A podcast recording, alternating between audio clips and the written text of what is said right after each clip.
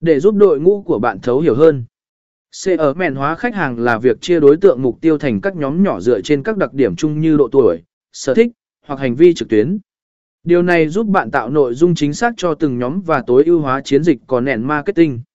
3. Xây dựng chiến lược nội dung A lập kế hoạch nội dung dựa trên mục tiêu và đối tượng mục tiêu để xây dựng một chiến lược nội dung hiệu quả. Bạn cần xác định rõ mục tiêu của bạn và làm sao nội dung sẽ giúp bạn đạt được mục tiêu đó.